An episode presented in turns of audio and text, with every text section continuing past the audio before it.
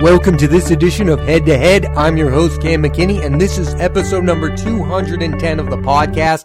And on this episode of the podcast, I'm talking about the career of NBA big man Al Horford. Horford had played in 141 playoff games without ever reaching the NBA Finals.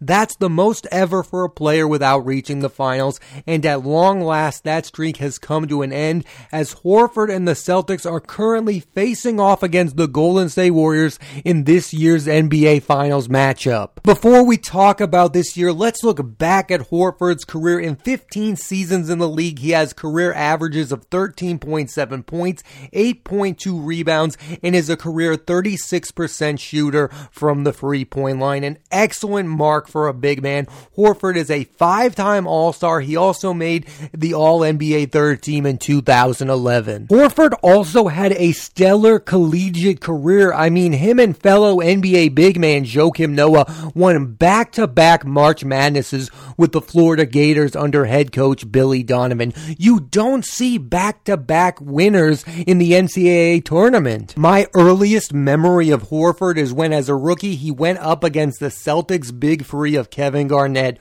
Paul Pierce and Ray Allen in the postseason. That Hawks team pushed the Celtics to seven games, led by Joe Johnson, Josh Smith, and Mike Bibby. Then later on in his career with the Hawks under head coach Mike Budenholzer, Horford became a more vocal point of the offense. What isn't discussed enough when it comes to Al Horford is in the early part of his NBA career, he wasn't shooting threes. In fact, from 2007 to 2014, Horford took less than one free point points shot a game. From 2015 on, he's averaged at least 3.3 attempts per game. In more than half of his career, he wasn't a threat from the free point line, and now he's one of the best big men free point shooters in the NBA. While with the Atlanta Hawks, Horford made the Eastern Conference Finals once with a team that had four All Stars on it Horford, Paul Millsap, Jeff Teague, and free point specialist Kyle Korver. They won 60 games that season,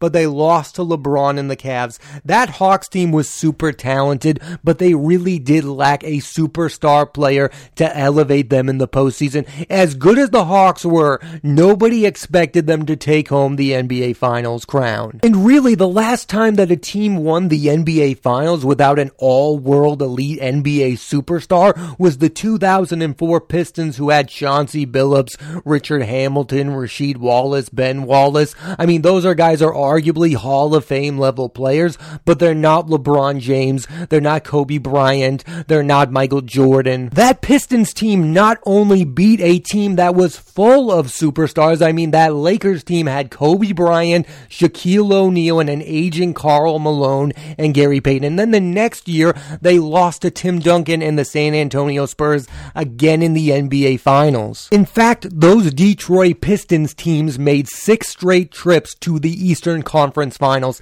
That is not something you see in today's NBA. Teams do not dominate the league without an all-world Hall of Fame player. I mean, look at this era of basketball. It's been dominated by LeBron James, Kevin Durant, Steph Curry. Star after star is dominating the league. Horford and those Hawks teams were really good, but no one ever gave them a real shot at winning it all because they were going up against LeBron James. When he finally became a free agent, Horford made a bit of a surprising move, signing with the Boston Celtics to a four year, $113 million contract. Boston has never been viewed as a free agent destination in the NBA, and in his first two seasons with the Celtics, they made the conference finals each year and lost to the Cavs. His first trip was with Isaiah Thomas, and the second trip was without Kyrie Irving, who was on the Celtics, and Gordon Hayward, who was out due to injury. The Celtics were led by Tatum, Brown, Horford, Marcus Smart, Terry Rozier, and Marcus Morris. That's what's super interesting about Horford's career. He went from a Hawks team that was really good to a Celtics team that was filled with superstar players that had expectations of winning the NBA Finals, and it didn't happen for him. I mean, so much chaos happened in that time period. Kyrie Irving was giving weird interviews to the media. The team was definitely not getting along. Gordon Hayward was upset with his role on the Boston Celtics. And following the 2018-19 season, Horford opted out of his contract with the Celtics and signed with the Philadelphia 76ers, signing a four-year, $97 million contract. Horford and the 76ers were never a good match from the get-go because they already had Joel Embiid. And in today's NBA, you don't need two big men. In fact, in recent years, it has failed miserably with the Pelicans pairing Anthony Davis and DeMarcus Cousins. The Pistons paired Blake Griffin and Andre Drummond in Detroit. This is not the NBA where you can have Tim Duncan and David Robinson or Akeem Olajuwon and Ralph Sampson. In today's NBA, it is all about spacing and free point shooting. Horford is decent from free, but he should never be your number one option from beyond the arc. And that's what the 76ers tried to make him. They basically tried to replace JJ Redick with Al Horford. Horford then spent one year in OKC where he played well until he was benched to give minutes to younger players. In this past offseason, the Celtics and Thunder swapped Horford and Kemba Walker. These were viewed as two of the worst contracts in the NBA. During the regular season for the Celtics, Horford was a solid player. He averaged 10.2 points per game, 7.7 rebounds per game, his most in seven years. It's been in the postseason where Horford has really played like his former All Star self for the Celtics. In their four game sweep against the Brooklyn Nets, Horford shot an unworldly 60% from free. In game five of their seven game series for the Bucks, Horford had a 30 point game and had an iconic dunk over two time MVP Giannis Antetokounmpo. And in game seven of the Eastern Conference Finals versus the Miami Heat, Horford had a 14 rebound game and defended Jimmy Butler's free point attempt that would have won the game for the Miami. In a way, Horford saved the Celtics season. Another thing about Horford's return to the Boston Celtics is when he was here, there was a lot of debate about Horford being a max player. I mean, this was a guy that was once dubbed Average Al by radio host and former baseball player Lou Merloni. The debate was really why are you giving a max contract to a guy who averages 13 points per game? Because when we think of max contracts in the NBA, we think of a guy like Jayson Tatum. We think of a guy who averages 25 points per game who's going to take the game winning shot. And I understand that because we grew up with these people. We grew up with the Larry Birds. We grew up with the Michael Jordans, the Magic Johnsons. The lore of what a max player is in our minds is that. And I truly understand the argument that Al Horford is not an all-time great player. But my argument to that is this.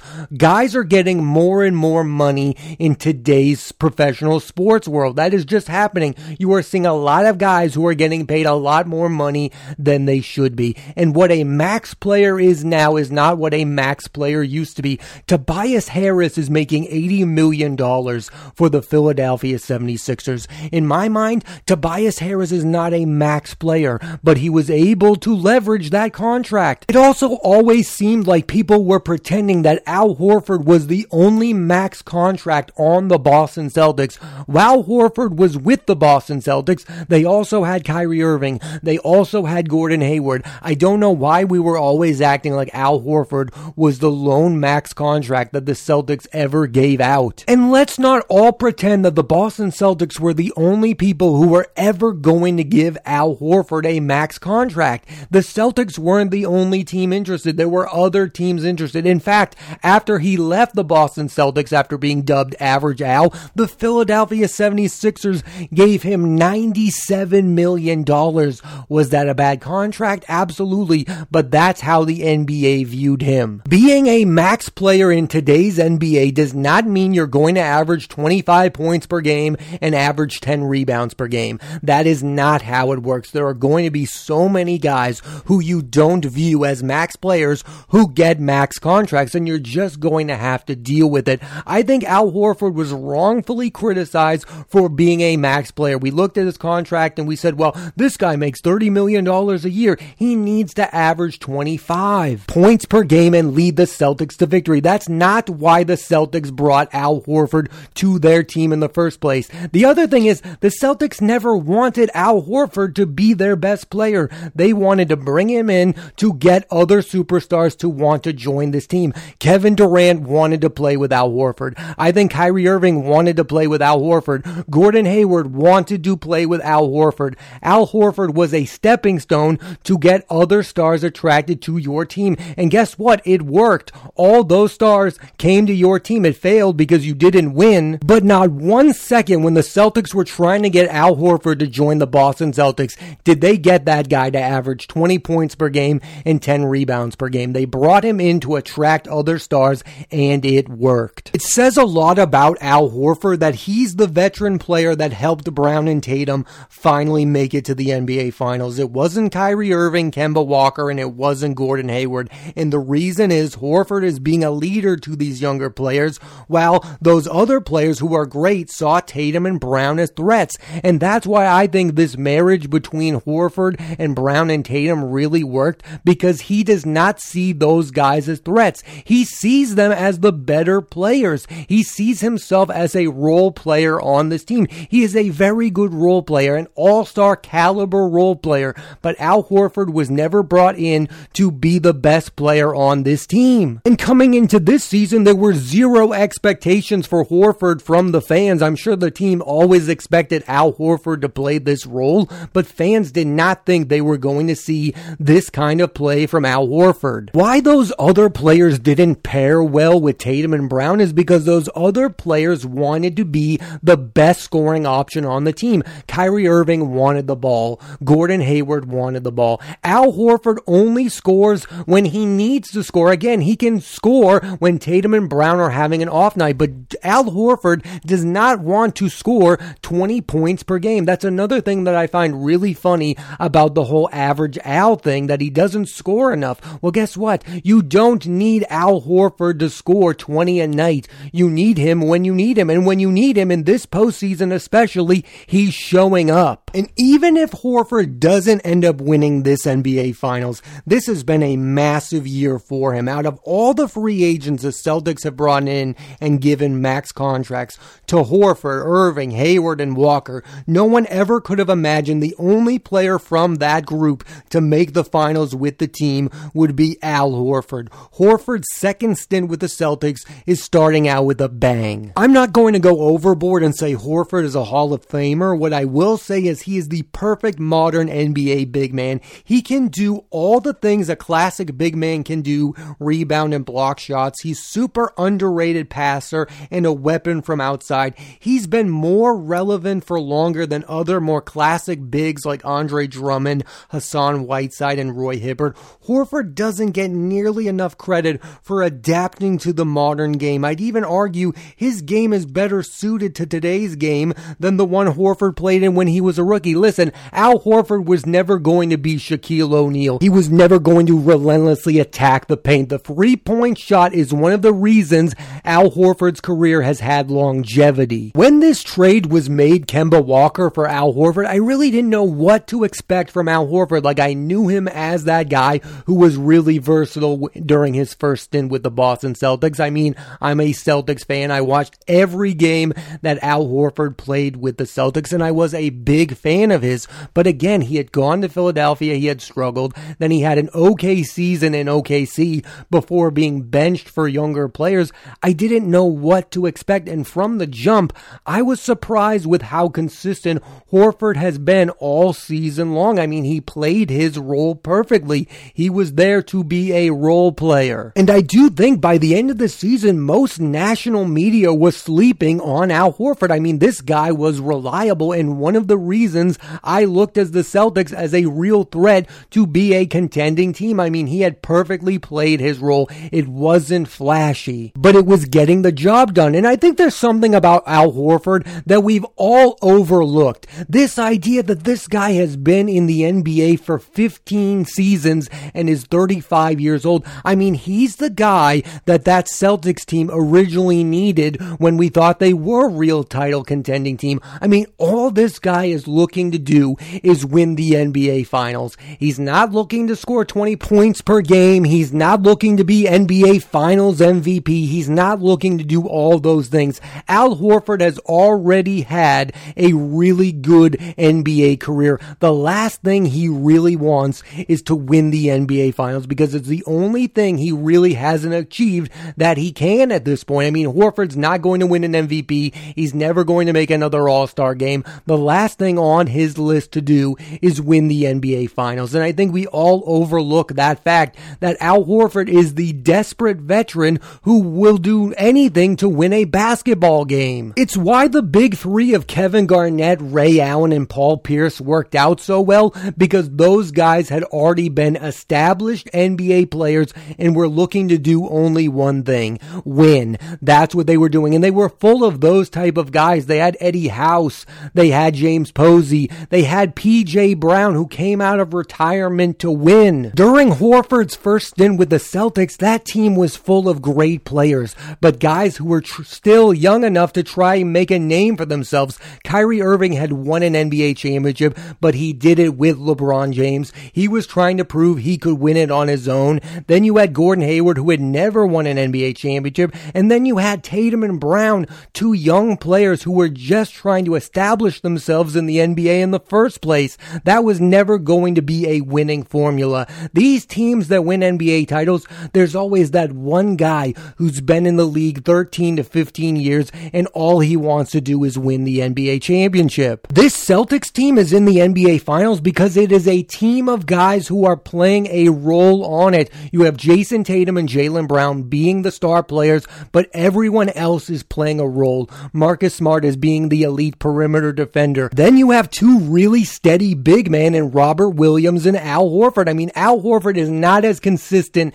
as Robert Williams, but he can have flashes of being the old Al Horford, and you're seeing that all throughout the postseason. This guy will do anything to win the NBA Finals. During every moment of this postseason where I, as a Celtics fan, give up on the team, Al Horford has shown up out of nowhere and stopped the bleeding. He did it against Milwaukee when Giannis Antetokounmpo stared him down, and then Al Horford dunked on his face and ended up winning the series. In Game 7 against the Heat, a lot of people thought Jimmy Butler was going to hit that game-winning shot no matter what. Who was there to stop him?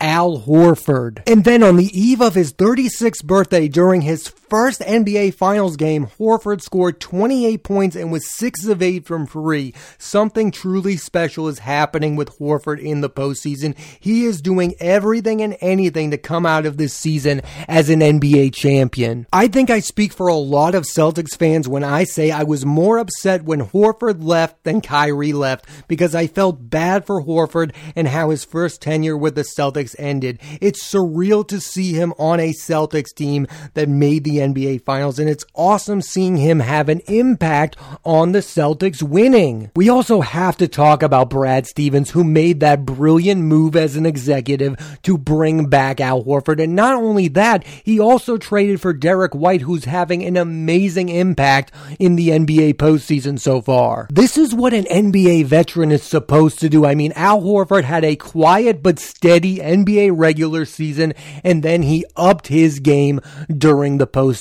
I mean, no one could have expected this. I mean, yes, I watched the Celtics all year long, but I never would have thought that Al Horford would have shown up the way he has during this NBA playoffs. And now I want nothing more than for Al Horford to be NBA Finals MVP. I think it would be an amazing end to this season for Horford. And I do think that if that happens, he should probably consider retiring. I mean, this would be the perfect ending to a career for Al Horford. I mean, this is the type of run that could get Al Horford to the Hall of Fame. I know that sounds crazy. I know a lot of you still think of him as average Al, but what he is doing is way above average. I mean, people are writing articles about how he's better than Draymond Green at this point, and they're saying that Al Horford is worth his $26 million salary next season. I mean, this is something we never would have uttered at the beginning of this postseason. I mean, we all thought this be Al Horford's last year with the Celtics because he has a massive contract. And now Al Horford is worth his massive contract. So I do think if Al Horford wins the NBA Finals and then wins Finals MVP, he should probably walk out the door because it's not going to get any better than that. I mean, I don't think any NBA player stock has gone up more than Al Horford during this postseason. I mean, again, he went 141 games without making the NBA Finals. People thought he was washed up, and now they're looking at him thinking he's worth his $26 million a year salary. I mean, that's crazy, but it's where we are. Al Horford's career with the Celtics has come full circle, and he is within striking distance of winning the NBA Finals. Thanks for listening to this edition of Head to Head. I'm Cam McKinney, and there'll be a new episode of the podcast every Monday on Apple Podcasts and Spotify, so please rate, review, and subscribe.